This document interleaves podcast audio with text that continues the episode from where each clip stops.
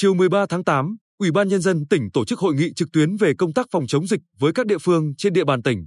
Hội nghị do Chủ tịch Ủy ban Nhân dân tỉnh Nguyễn Phi Long, Phó Chủ tịch Thường trực Ủy ban Nhân dân tỉnh Nguyễn Tuấn Thanh, Phó Chủ tịch Ủy ban Nhân dân tỉnh Lâm Hải Giang đồng chủ trì.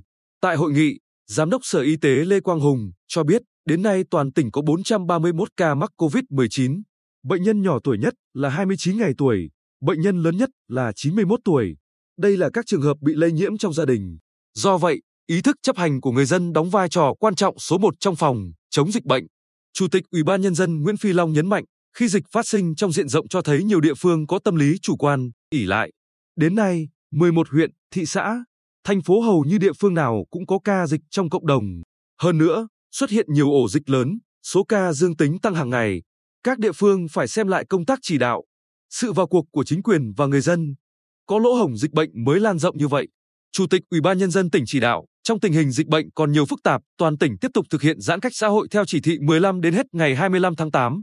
Sở Y tế chỉ đạo Trung tâm Kiểm soát Bệnh tật tỉnh phối hợp với các địa phương lên phương án tổng rà soát, tầm soát trên toàn tỉnh. Riêng An Nhơn, Tuy Phước, Phù Cát, Hoài Ân phải có phương án thật kỹ. Đối với thành phố Quy Nhơn phải tầm soát đủ 100.000 dân.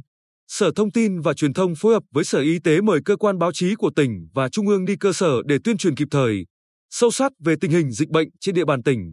Đồng thời tất cả phương tiện giao thông đưa người từ vùng dịch về tỉnh phải xử lý nghiêm. Đối với các chốt kiểm tra y tế, người dân về phải xét nghiệm kỹ. Tiểu thương và chợ phải có test nhanh 3 ngày một lần. Người dân vùng chỉ thị 16 vẫn được thu hoạch trên thửa ruộng của mình. Sở Nông nghiệp và Phát triển Nông thôn và địa phương phải có phương án giúp đỡ cho người dân thu gặt lúa khi vào mùa vụ.